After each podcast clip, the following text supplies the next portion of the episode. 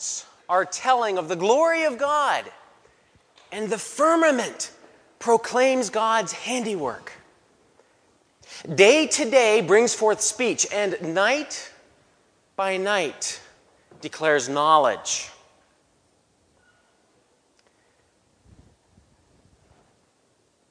There is no speech, and there are no words.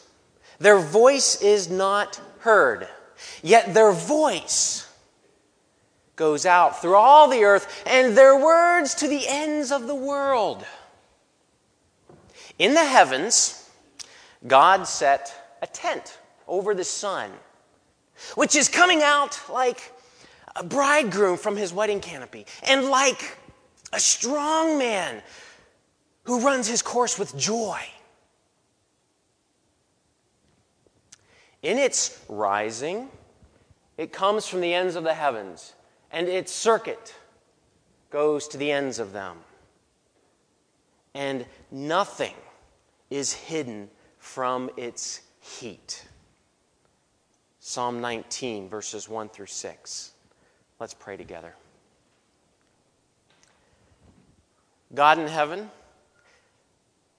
creator of earth and sky and planet and twinkling stars and drizzling rain,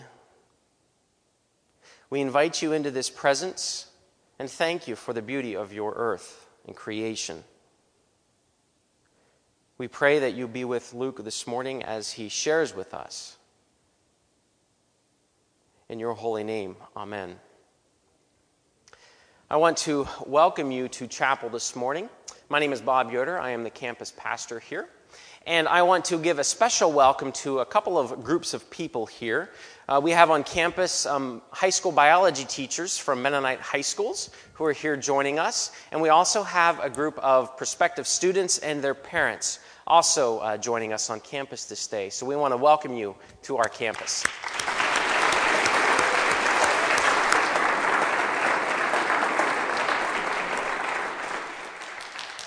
This morning, we have Luke Gascho, Executive Director of Merry Lea Environmental Center, uh, sharing with us on the regenerative stewardship of God's creation.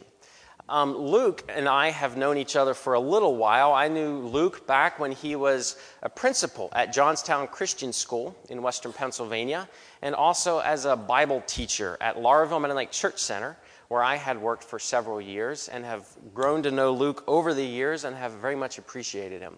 Luke, thanks for sharing with us.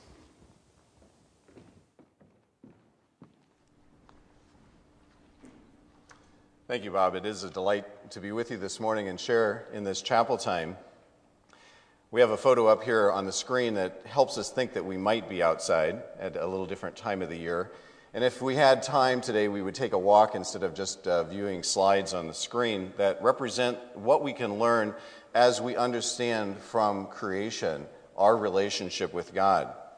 In just a couple weeks, we're going to see the spring flowers in their full glory blooming, even as this uh, toothwort is seen on this slide this morning. But our topic this morning deals with regenerative stewards of God's creation. What does it mean for us to be in that role? How do we understand that? And I want to approach our conversation this morning by considering several things. We're going to look at three different ways of viewing our interaction uh, with the earth. What is our role? What is our relationship? What characterizes our interactions? The first term that I want to use this morning is domination, dominion as the term. Dominion, what does it mean to be in relationship with the earth in dominion? To understand that, I would invite you to a garden scene. Now, we can't go back to the Garden of Genesis, but we're going to read from Genesis while you look at my garden just a mile down the road, how it looks in the middle of the summer. It says in Genesis 1 God blessed them and said to them, Be fruitful and multiply, and fill the earth and subdue it, and have dominion over the fish of the sea, and over the birds of the air, and over every living thing that moves upon the earth. As we look at this passage, I am drawn to some words that sometimes are seen as rather problematic, and those words stand out to us. Those two words being subdue and having dominion. Those words are often held up to Christians as an example of why we do not care for the earth. But the question I think that's important for us to consider this morning is this Does domination mean or equal dominate? Or does dominion equal domination? Well, how do we understand this word? Let's look at another place in the scripture where the same word is used in the Old Testament. So we go from Genesis 1 over to Psalm 72, and within Psalm 72, we see the description of an ideal king. As you read what the ideal king does, you discover two things in particular. One is the ideal king brings shalom. And that shalom, that peace, is brought to everyone, all within the dominion experience peace. And then, secondly, you find numerous descriptions within the psalm of the flourishing of all creation, all creation within that kingdom. So here we have a little different model of what dominion might mean. Not that domination, lording it over something, but rather a great caring for each part of the kingdom. Let me ask the question this way. As you look at this picture, is that a picture of dominion or domination? I don't know how you feel about tractors and what your relationship is. I kind of enjoy tractors. Uh, tractors can be characterized as being very strong and powerful instruments tearing up the land. But what you don't realize in this picture is that if you look beyond the edge of the tilled area, you see a wooded area, and right on the other side is a swamp, a wetland. And what's happening in this picture is actually preparing a buffer strip so that the swamp has greater health, dominion, or domination. How about this scene? Is this dominion or domination? Well, I'll talk about this just a little bit later in my presentation, but here is actually an activity of land management, of caring for prairies. This looks like a rather peaceful scene of planting lupins in a woodland area. And so we would be drawn to the understanding that, oh, this must be dominion. And it certainly is, a caring for the earth. But one of the problems we encounter today in education and in many other settings is that we experience a reinforcement of unsustainable values and practices. And those are taught to us and reiterated to us within society as a whole. We are educated by and large to compete and consume rather than to care and conserve. And our themes, just naturally in Western civilization, are often drawn to that compete and consume factor. But when we look closely at these words in an, an, older dictionary, we discover that consume means to destroy by or like fire or disease. Hmm, interesting word. And then when you couple it with consumer, which we are all characterized as being. It's a person who squanders, destroys, or uses up. So, is that really the term that we want to use? Well, I use the word consumer as well, but I need to recognize that the root behind this often raises some additional challenges to us. Well, let's look at another scene. This scene is actually rather close by. As I was flying in the fall with a friend, I took this picture, and actually, I took the picture uh, and in this scene is the road I drive home on every day, County Road 38 or Kircher Road, which is just to the south of us. And as you look at this picture, you see a flat landscape of prairie soil with many factories springing up. In the last 10 years, I've seen many of those be built on good farm ground. In fact, as you look at this picture, you see a field of factories supplying the food for many people in our area. In fact, you're so busy looking at the factories, did you notice the farm in that picture? There is a farm located within that picture. And two weeks ago, as I was driving home, I saw them ripping it down. And I should have take, stopped to take a picture. But that farm is no longer seen as another factory is scheduled to come in. This raises a challenge for us. If these factories feed many people, perhaps more people than could be fed by the ground if it were simply tilled and crops planted on it, which is the right direction? And I'm not suggesting that we answer it, but it illustrates for us this consumer challenge that's a part of our society. It also illustrates for us a question that is often posed coming from that Genesis passage And the question is are Christians the ones who are really to blame for the ecological crisis? Are we the ones? Is it the way we live, the way we interpret the scripture, the way we say that all things are here for us to use up? Well, we don't say it quite that way, but our lifestyles often say that. So are we to blame? That may feel a little uncomfortable. It feels uncomfortable to me. And so as I stood on Pikes Peak and took this picture in Colorado last summer, I was reflecting and thinking about what should a Christian's response be to the distress of the earth? What should our response really be? Because as you fly across the country, you see the cropland, you see the intersection of human activity, we see our urban sprawl, all of these factors having various levels of influence on our society. Well, let's go to another passage in Genesis. Look at what is said there. In fact, in this case, we are going to the second chapter of Genesis where it says, The Lord God took the man and the woman and put them in the Garden of Eden to till it and to keep it. Look at those last phrases of action. Our responsibility is to, first of all, till, which means to serve the land. Rather than the land serving us, we serve the land. And secondly, the need to keep it which could also be translated to protect. We need to serve and protect the earth that God has given to us. It's a peaceful activity. That's what the king brought to the kingdom in Psalm 72.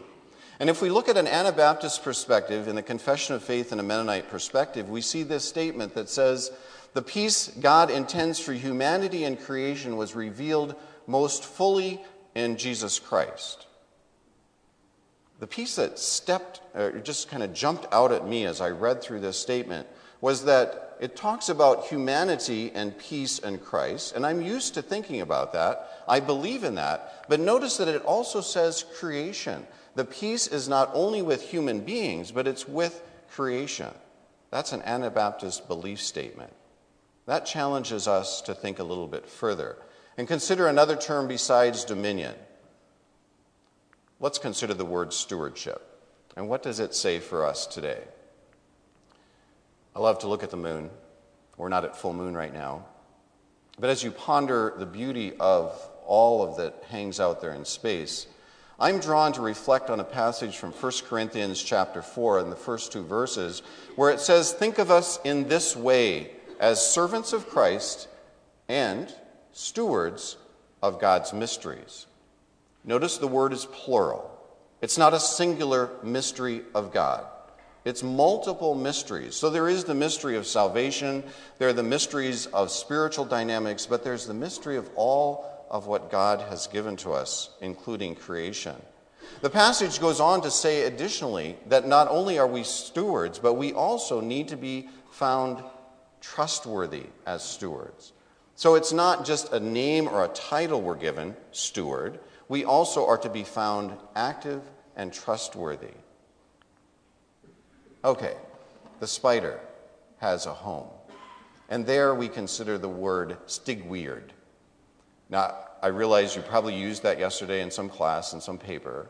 Um, and so the definition may mean something differently to you, but the reality is it is an Old English word. And we break it into its parts. We see that stig means hall or pen or house?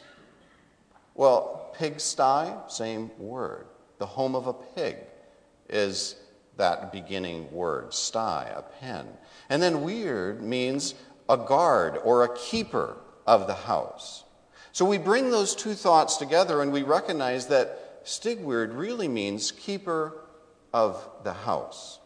That is our current word for steward, stigweard, the Old English.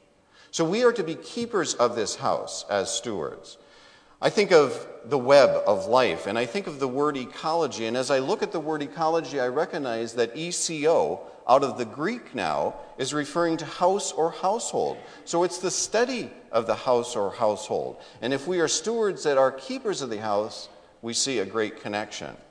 If we're in environmental science, we would talk about all these interconnections that you see on the screen. We're not going to do that. Rather, I would like to consider it as if we were walking around this wetland at Merry Lea. And within 100 yards of this wetland, I would have taken these pictures that illustrate the spring ponds that are there, full of life, the frogs are already singing in them as we speak. They hunker down in the heat of the summer and find their own kind of air conditioning. Or you can see the elusive deer there in the woods surrounding the wetland. Or you look closely and you see the very small plants, the duckweed that are present. Or you look at the large oaks that are nearby. Each of them playing a role, each creature, each an individual, each part of this created order, each in relationship with each other, each in relationship with us. No matter what the season of the year, there's life and interaction going on. So let's consider again from the Confession of Faith in a Mennonite perspective, where it says that as stewards of God's earth, we are called to care for the earth and to bring rest and renewal to the land and everything that lives on it. Everything. So let's go back to the prairie scene at Merry Lea. There is a prairie in its health on an early July day. And about eight months later, this happened to the prairie. And so you saw that picture, the action of our participation in land management. And as the fire rages across that prairie, we discover at the end that it doesn't look much at all like it did at the beginning. But within six weeks, we see the change that occurs in the development of the beautiful bloom and the diversity that makes up a prairie. The beauty is there as we are stewards of God's creation. That's just one of many ways that we could consider our role as stewards. We can also consider it in what we call agroecology, the intersection of agriculture and ecology. How do you have healthy food systems while at the same time you have healthy ecosystems. People being fed, earth systems being healthy. Agroecology can illustrate that and help us learn. It can also be represented in the joy of discovering where your food comes from. And here you see some children in a summer program at Merry Lea enjoying turnips, rutabaga, that they have pulled from the earth. Now, I'm not so sure they liked eating them, but it was great to learn where does food come from. Our stewardship can also be demonstrated in the way we build and design buildings, as in Rieth Village, the new buildings at Merry Lea. Being responsible includes even thinking about how do we deal with renewable energy, such as in photovoltaics or wind power. So, for example, in the month of February, the month that was so cold, we discovered that we were able to produce all but 4.6 kilowatt hours of our electricity. And from September 1st through February 28th, to produce in excess by 1.2 kilowatt hours. Not much, but to be able to do that within that facility. That's part of practicing stewardship. And yes, I know I like moon pictures. And yes, I know that the wind turbine doesn't run from the moon. But it does remind me of multiple systems that we need to care for and respond to and be in relationship. So, why do we care about things? We call them ours. Why do we care for these pieces? Well, I think there are two main reasons why we care for things that we call ours. First of all, it's because they are given to us. The earth has been given to us. And when we receive a present, we care for it.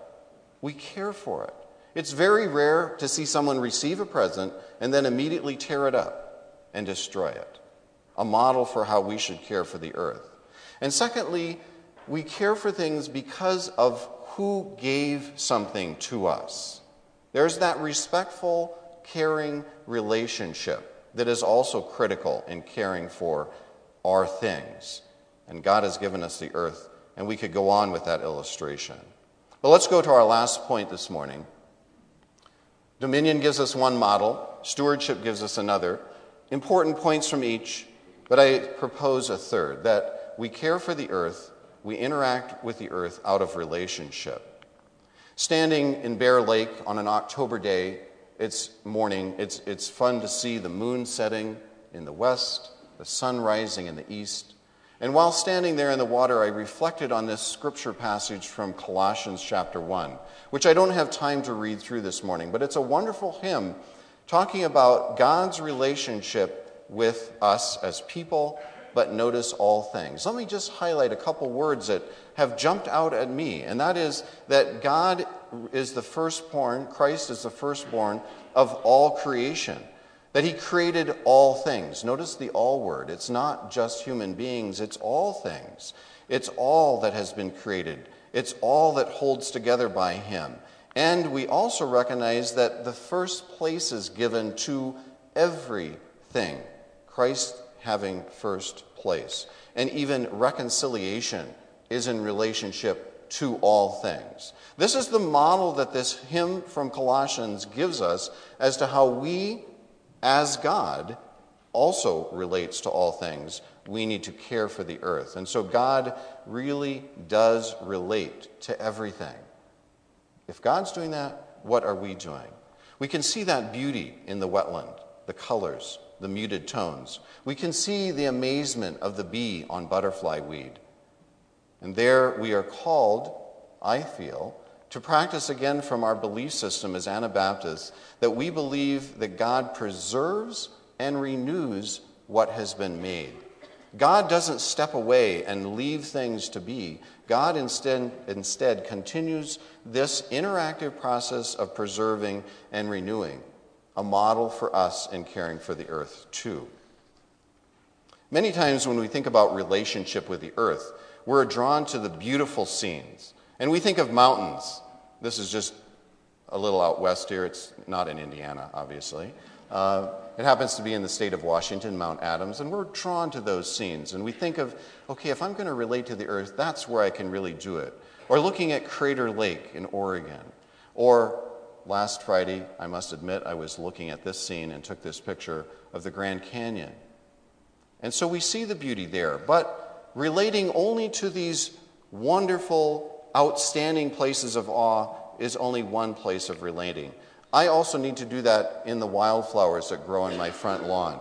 I also need to do that in the frosty morning that we all enjoyed just a few weeks ago, where frost covered everything with beauty. We can see it in the morning sunlight looking across lakes here in Indiana and other scenes. I'm not sure what sunrise means to you. It's part of my day as I travel to Merry Lea.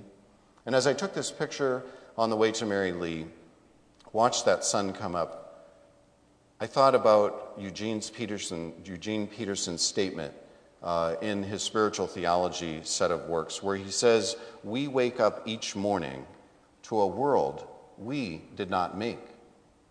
That tells us something about the relationship we should have with the earth.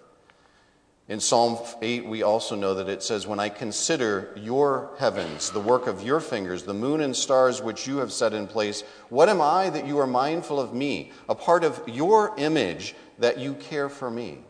That's relationship. And so we relate to all things as human beings. We need to live in peace with each other and to take care of all of creation. What are the relationships you have? We could name a whole set of them and draw pictures, which we don't have time to do this morning. But how do we relate to plants and animals, the abiotic, to God, to daily actions, and to spiritual things? What is that relationship that we have? We need to draw that out and practice it. In a couple weeks, I will see the apricot trees bloom in my orchard just a mile south of here, and I enjoy watching that action and again, I believe as we watch this created order bloom, we need to understand that our relationships need to be regenerative. Regenerative means that we look at the root of the word, and that gen means life. And so our relationships need to be life giving rather than life taking. Developing these regenerative relationships can occur as we consider our place. A place that's important to me would be my own garden, which you've seen in a number of pictures. And so as I interact there, the regenerative acts with my garden help me value place. And so in all the seasons of the year, I can experience God and the relationship with the created order in each of those seasons and each of those changes that occur, the delight that I can have of one of God's created beings as well. We need to be regenerative in our acts of caring for this earth. So, the call for you and the call for me is to listen to this need and responsibility of caring for creation. And I believe that can grow out of our relationships. Regenerative stewardship emerges out of right relationships, and two that I will name in particular.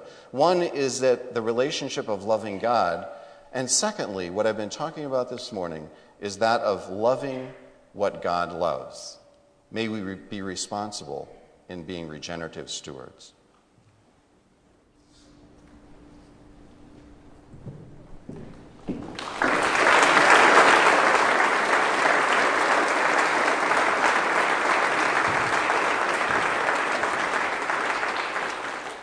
Thank you, Luke. And now, as you go from this place, may you preserve, renew, and see the good that God has loved and created. Amen. Go in peace.